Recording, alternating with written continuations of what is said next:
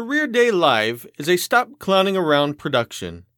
You can learn how Stop Clowning Around helps people succeed in life and career by mastering the art of connection and relationships by visiting stopclowningaround.com or facebook.com forward slash stop clowning around.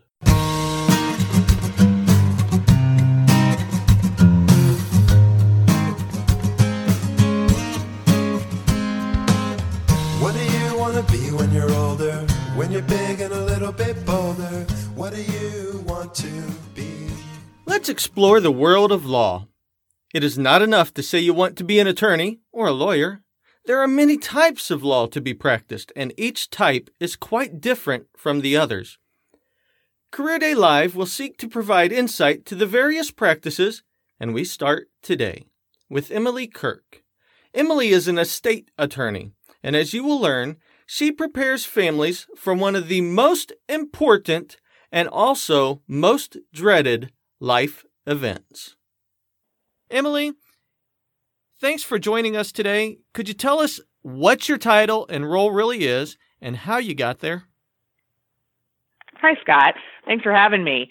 Um, I am an estate planning attorney where I help people create their wills and trusts for their families, basically. And I got here after um, going to law school. I went to Washington University School of Law here in St. Louis. And I started out as a litigator. So I did business litigation for many years. Then I changed careers to education and I was an administrator at a local college. And then I came back. There was an opportunity for me to come back and learn to do estate planning. And so um, I did that. And then I recently, this year, opened my own estate planning firm. And that's exclusively all I do um, with clients is meet with them, create their wills and trusts, and hopefully give them peace of mind uh, when they're done. So ultimately, what drove your passion for estate planning? Well, I really liked it when I, I took trust and estates when I was in law school, and it's an interesting area. I thought just um, the way that the intestate succession flows, meaning like um, who your heirs really are, the different ways that you can get your assets to the people or the places that you want them to be if it's a charity. And it required a lot of attention to detail, and it was kind of like a logic puzzle. And so I really enjoyed that in law school, but it wasn't something I really considered practicing until I had the opportunity um, to actually learn what the practical aspects were. And I found that I really enjoyed working with the clients, like meeting people, hearing their stories, helping them accomplish their goals.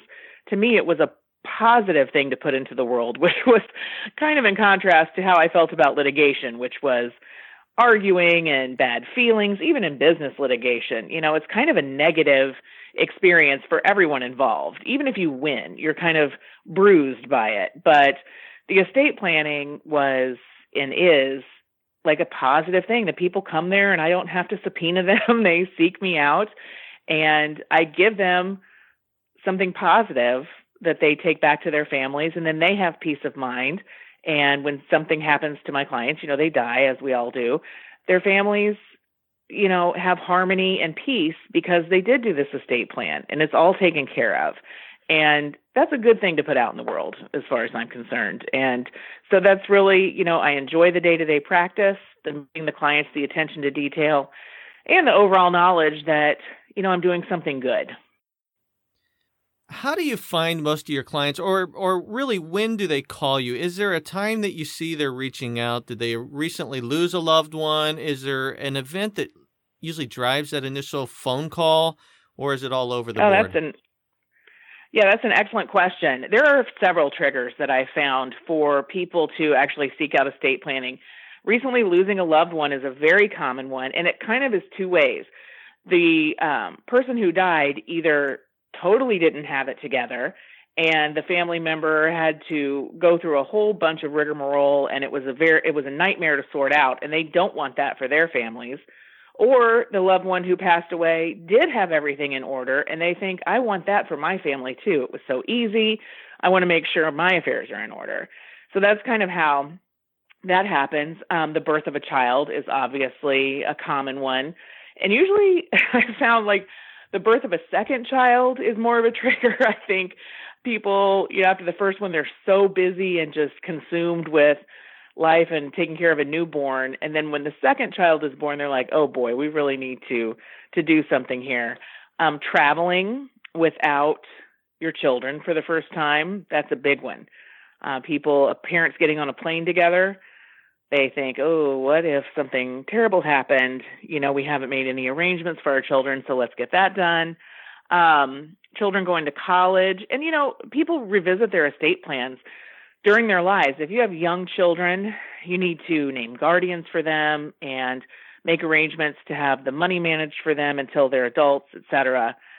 Uh, young people might have their parents acting as their medical power of attorney, you know, somebody to make decisions for them if they cannot. Um, then, you know, as they grow and their children become adults and their own parents become elderly or pass away, then the children kind of take over those power of attorney roles and money management roles and things like that. So, you know, your estate plan evolves with your life, I guess. That's what I'm saying. No, that makes absolute sense. As you're talking, I'm I'm dreaming about your role, and I've had enough exposure to a variety of different types of legal work. Most of it, quite frankly, to me, is an absolute bore. I would not want to yeah. get into all those details. but something that I think is very interesting about yours, uh, the, the the line of work that you're in, is I I think that you're part attorney, but are you also part counselor through the process? Oh, absolutely. And I really enjoy that. You know, sometimes people come and maybe they've had an issue, you know, an adult with one of their adult children. They could have uh, the children, the child might have an addiction problem, for example, or a bad marriage, or uh, a disabled child, or something like that. And helping people kind of work through those, you know, sad life circumstances and offer them hope in you know how they can handle that i really enjoy that part of it. You know it probably about you know 20% of people have of the clients that i see have an issue like that. And just for them to talk to me about it and see what their options are the sense of relief they have is palpable and they're always like so thankful just to have an objective person who's not judging them you know help them figure that stuff out. So that's you know a very serious issue. Or if people have had you know somebody die recently they can be very emotional. Or if they hadn't you know when people come in and they talk about what if i die? Who's going to take care of my children? I've had people cry many a time just thinking about that because it's such a serious issue. But that's why i try to really focus on my client service and make it easy for them. I just I have kind of a standard set of questions that I ask. We have two meetings. You know, they don't have to bring a lot of paperwork. We can focus on the bigger picture for them, um, what they want to accomplish, and then I try to, you know, make it easy for them because it can definitely be an emotional thing to do to plan for your death. Essentially, is what you're doing. So, you know, sometimes that overwhelms people a little bit. well, I have done it, and it is a bit overwhelming because you think of things you never really thought of before, and you're forced to yeah. think about it. So, absolutely. You know, I usually ask a question of what does your day or week normally look like? And I think you've already partially answered that in the fact of mm-hmm. you meet with people and you talk through these very difficult uh, conversations and ultimately help them plan really their uh, their legacy, more or less, what they'll be leaving behind and how it'll be dispersed. Um, what else do you do? I mean, I know that there's still a level of detail and a level of paperwork you have to deal with. Can you explain kind of how your week might be divided up and what the average day or week really does look like?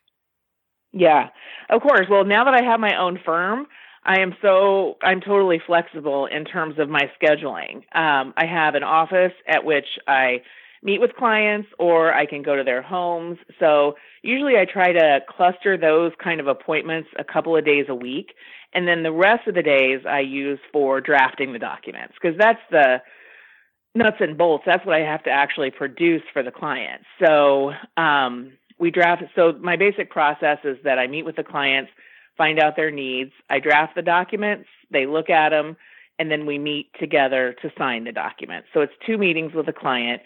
And then, you know, I have two younger children, so I pick them up from school every day, and I do some of my work, you know, after 10 o'clock at night in my home office, um, or, you know, when they're gone at school during the day. So it's really nice to be able to be flexible in my schedule like that. I took all of Wednesday of this very week to do a field trip with my fifth grade daughter. Like it was a whole day field trip. So I'm glad to be able to do that kind of stuff. It really does provide the flexibility that I want, you know, to be able to be with my family as well as have this, you know, rewarding work that I do. And I like all aspects of it. I mean, sitting down to do my documents, I like that. it sounds kind of goofy, but paying attention to the detail and getting everything just right and worded exactly right um, for my clients is enjoyable to me.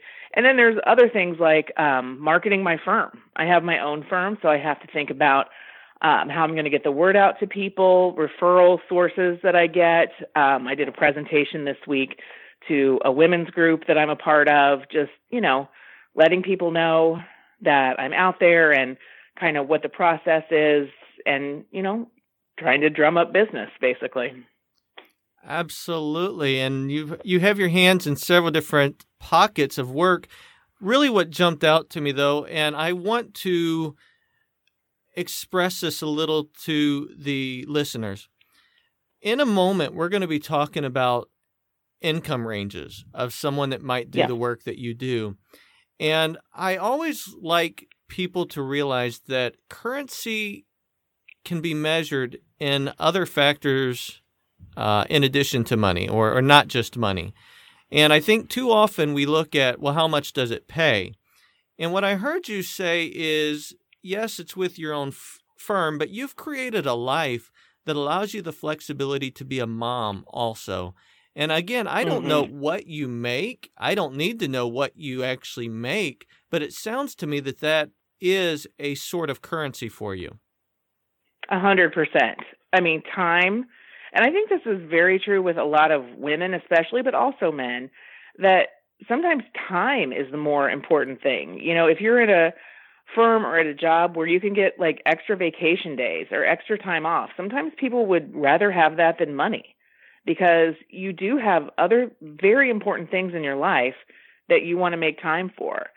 So I, you know, believe me, I have worked really hard, long hours, many, many years to get to the point where I am today. And, you know, I'm graduated from law school 20 something years ago. So, um, I paid my dues in a way, but this, you know, is ideal. Where I am now is just, it's perfect for me because being there for my children and my husband is, is a priority, but also doing rewarding work that is rewarding to my soul and emotions is also important to me. So, you know, did I make a lot of money when I was a business litigator? Heck yeah, I did.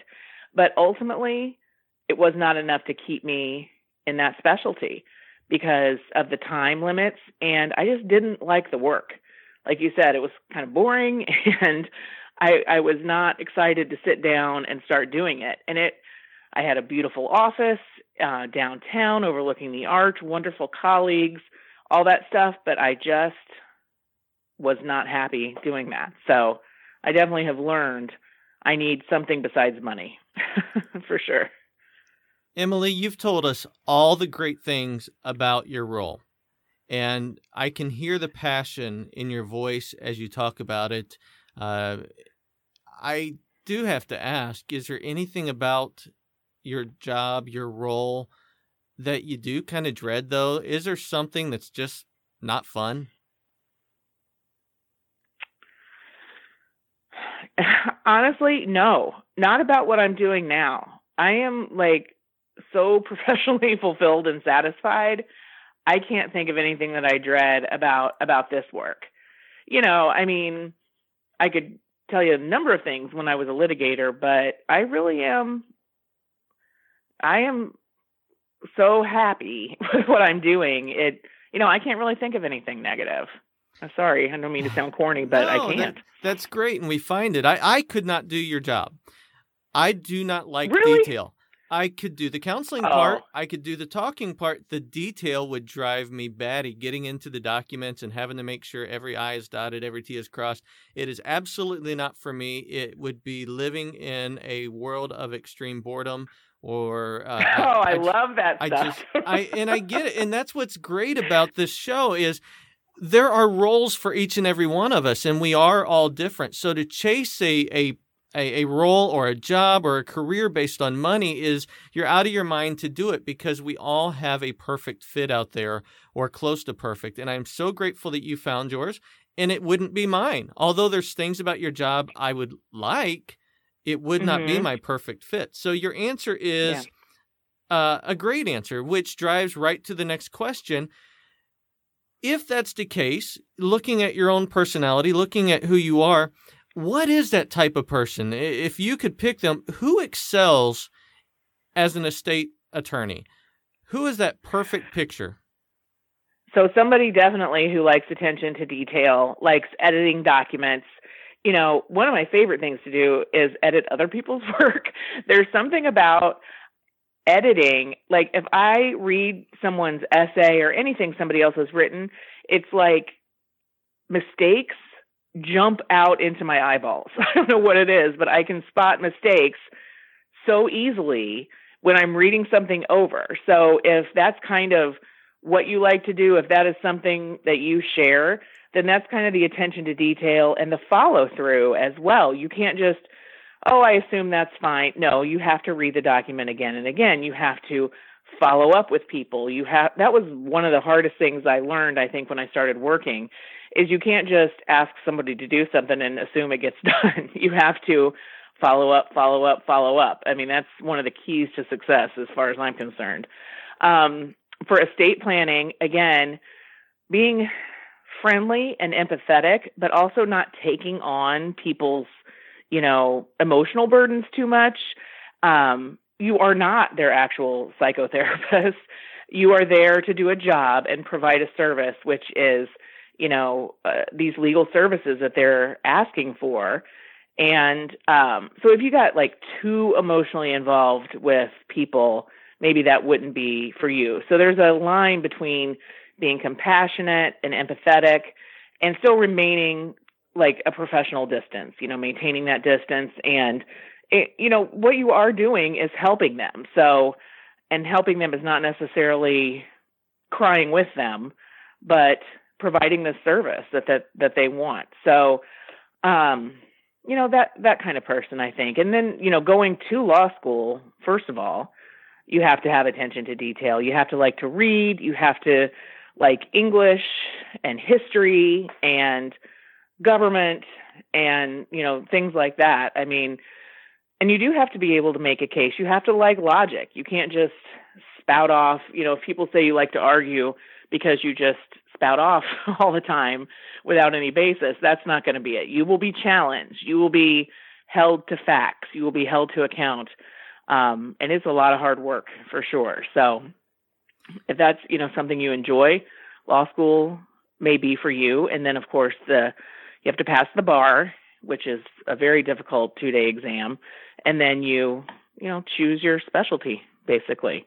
And you know, you're probably not going to get it right right out of the gate.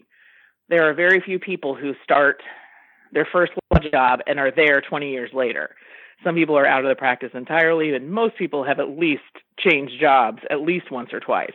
So, you know, whether it's firm or specialty, you know, you have to be willing to to learn and make a make a jump if you're not happy. You are the perfect guest on this show for several reasons. First of all, you just walk me right into the next question perfectly, and you don't even know where I'm going. But second of all, I just you know I thank you again for for taking this time because you say that most will not find their right spot the first time, but you taking this time right now to share about your role does help somebody get there quicker, and I appreciate Mhm. that. So, with that being said, you know, you are speaking as a mature uh, person who's been doing this a while. I can hear it. That is fantastic. But can you talk about what the early years might look like? So I, I, I made it through law school. I've passed the bar. I probably can't jump into just opening up my firm right away. How do I get the the experience? What what's kind of your recommendations there? Right. Well, um, you, people at the top of your class, you know, you're the top 20%, 25%, they have a lot of opportunities at the big firms in town where you make a lot of money, but you're kind of one of a group of associates um, who start there every year, and you will be grinding away. And they have billable hour uh, quotas for the year, and a billable hour is an hour that you can bill to a client that the firm gets paid for. That does not include lunch. That does not include meetings about the firm, you know, what's going on with the firm. That only is you sitting there doing client billable work. So, you know, you figure out, oh, I only need eight billable hours a day to make my quota for the whole year. Well, that means you're probably going to be spending 10 or 11 hours at work because you're going to go to lunch. You're going to have a meeting, this and that, um, talking to your senior partner about your vacation time or whatever it is. Um, so it is, you know, if you go to one of those uh, high paying firms, they get their money's worth out of you. I mean, it is a lot of money, but you know, starting salaries are around 140,000 right now at those big firms, and they they get it out of you. That's for sure. So people think, oh, I'm just going to sail in there and make all this money and go to the country club all day. Uh-uh. I mean, you might as well be a, in a way like chipping away at a, a rock. I mean, it's it's a lot of work. But after that, you know, um, and really, actually, not there's no after that. If you stay at that firm, it doesn't stop really. It's just billable hours, billable hours. So there are other firms, of course, you can work at if you are closer, you know, to the bottom 75% of your class, or you have different interests. You can work at a lot of other firms. You can do a smaller firm where usually they don't have as many billable hour quotas. You can go to a plaintiff's firm, and plaintiffs' attorneys get paid um, as a percentage of a settlement. So they actually don't have billable hours, which is a big advantage um, for a plaintiff's firm. You could do family law. I mean, there's all kinds of different things. You could uh, be a prosecutor. You will not have billable hours as a prosecutor for sure. You have a caseload though. Public defender, the same way. So some kind of government job that doesn't require making a profit. You won't have billable hours. Of course, you get paid a lot less too, but you still work hard. Um, it's hard work at the beginning. There's no doubt about it. And you have to establish yourself with an excellent work ethic, with high professional standards, the highest ethical standards. I mean, people do get disbarred. You know, you've passed the bar, but that doesn't mean you get to stay. Uh, you don't. You get to keep being a lawyer forever. If you really screw up, you can lose your license. So, lawyers are very careful with that because that's your livelihood. You have to. You're you, you're held to these standards by the Missouri Supreme Court. So, um, yeah, there are a, a variety of jobs out there, but certainly starting out as a lawyer, you know, you're you're going to work. There's no doubt about it because you don't know anything. So when you go to the firm, they are going to teach you, but they're also going to expect you to really put in the time, put in the energy to get up to speed, and that's why the experience is, you know, so important. So what I really hear you saying is you're going to work hard right out of school, period. Yeah. When it comes to finding your right place and right income, there is a trade off probably at every single part of your job because I would assume even if you make senior partner, you're still devoting an extreme amount of time to the job, not to mm-hmm. the country club. So, absolutely. It seems like if I'm going to move into the line of work of a lawyer, attorney, and you know we define out those specialties.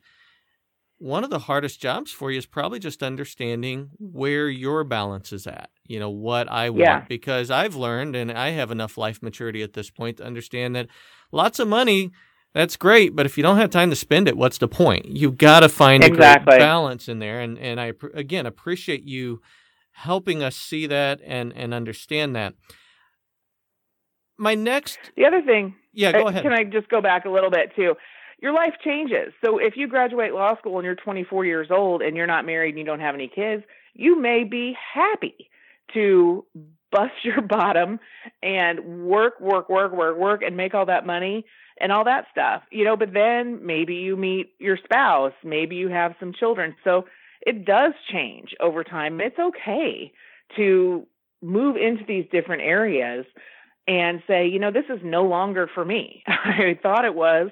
I didn't mind working, you know, 60, 70 hours a week, um, but I don't want to do that anymore. And that's, you know, that's kind of what I felt like. So, um, you know, uh, the good thing about a JD, a law degree, is that it, you do have other options open to you and you can move around a little bit. It's not like, oh, I'm stuck doing this forever. So, but it's, you know, it's kind of scary to move around and give up money and that kind of stuff, but it definitely can be done. Well, what would you recommend to an individual that just, again, graduated uh, with their JD and they're sitting there looking for their career? They're trying to find their place. Maybe they're being recruited, maybe not, uh, but, or even they're being recruited. They, they just, they just don't feel confident in making a decision yet. How can they learn about the different types of firms out there? What's the best way of understanding all the options? Well, I think the career services department, all law schools have an active career services department. They want to try to place you, they have different events. Um, I participated in panels that were like non traditional legal careers when I was um, an administrator at a college, still with my JD. So the, they had, you know, a bunch of people who had law degrees and were attorneys but didn't practice anymore. So they do put on events like that, talking to people who actually do the job you're interested in day to day. You know, if you just call people, most attorneys, they'll talk to you for a few minutes and kind of give you some insight if there's somebody you're really interested in. If you know anybody in the field that could introduce you to someone you admire and they could give you 10 minutes on the phone, you know, that would be great. There's a lot of legal organizations out there where you could um, connect with other attorneys and network with other attorneys. My only advice is to really try to find out what the day to day life of an attorney in the job you're looking at is like. You know, if it's a prosecutor and you have to spend a lot of time looking at you know dead bodies or pictures or you know listening to disturbing stories um, from victims things like that maybe you were attracted to the trial aspect but maybe that aspect you you know that's not great for you so just try to get as much of a sense as you as you can of what those people's life is like every day because then that kind of will help you understand if that's for you or not. And sometimes you don't understand it until you actually do it. And then you might find out, like I said, after a year or five, that it's not for you. But if you do your best, because day to day is how you're going to do your job. You know, you it's not, oh, in ten years I'm going to be here. I mean, it's good to think about that, but what you need to think about is every single day when I go to work, what am I going to be doing?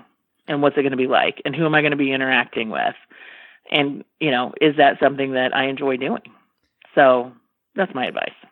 Great advice. And I'm going to just add one piece to it, and it's just be honest with yourself. Too often we uh, get the information and we just think that we're we can be different. We know we know who we really are, but we think we'll be different in this circumstance, and that's usually not the case. So just be honest with yourself.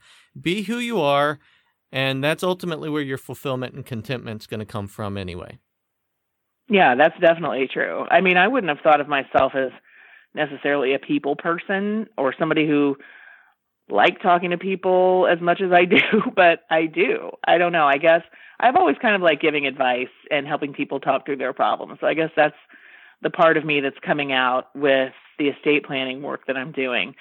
Um, but you know that certainly wasn't at the forefront of my mind when I was searching for my career after law school. So you know you kind of have to dig down a little bit and see what is it really going to be like for me day to day. What I love about this interview is you've given permission to not get it right the first time and to have some movement and flexibility in your life, and for that I, I thank you. Um, sure. Getting, getting back to you know the specific role of being an estate attorney a lot of times I'll ask, you know, what's the future outlook of this career look like? And I've always heard, you know, there's only, I think, two certain things in life, and that's death and taxes. So it sounds to me that there'll always be a need for estate attorneys uh, as long as there's life on earth. Yeah, I mean, I agree with you, right? So uh, there are always going to be, you know, it's a kind of a very, very old practice. As long as there's been civilization, there have been people, you know, owning property and people dying. So you got to figure out how to get that property to the people you want to have it. So that, you know, the law of wills, I mean, is centuries old, centuries old. Of course, there's been a lot of development since then. We have revocable trusts and all kinds of different things now. But I mean, it's a it's a very old idea that you need to pass your property, figure out what's going to happen to your loved ones, to your heirs upon your death.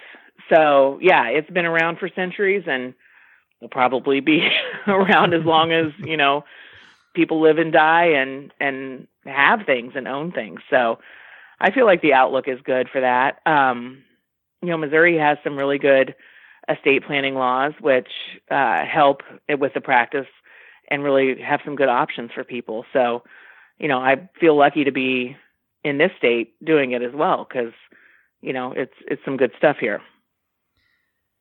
Emily, if someone wanted to connect with you, maybe just to learn a little more, you mentioned that if someone calls, most people are willing to talk for a few minutes, and and I know you would be helpful with that. And hey, someone someone might actually need your services. If they wanted to reach out to you, what's the best way to connect?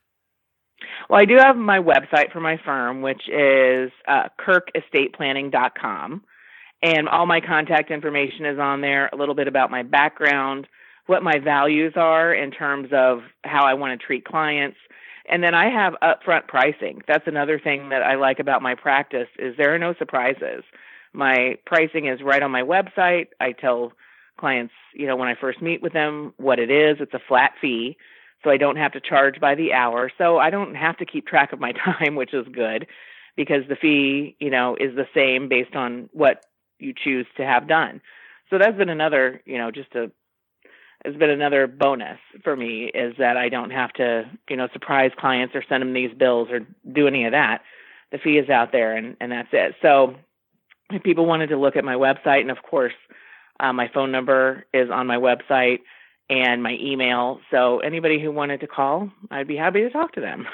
Excellent. And one thing I have not shared this entire episode is the fact that you are my personal estate attorney and you were highly recommended to me and you delivered and delivered well. I was impressed by your work. And so I would highly recommend you to anyone that might be looking for someone to support them uh, with their needs as well. Emily, thank I, you so much. Not a problem. And I want to thank you for taking the time of just sharing a little bit about your role, your career, and helping some younger people, or even, quite frankly, those who might be middle aged looking for that transition, that perfect spot, understand a little more of what you do and changing a life today. So, again, I say thank you. Well, thank you for having me. I really enjoyed it.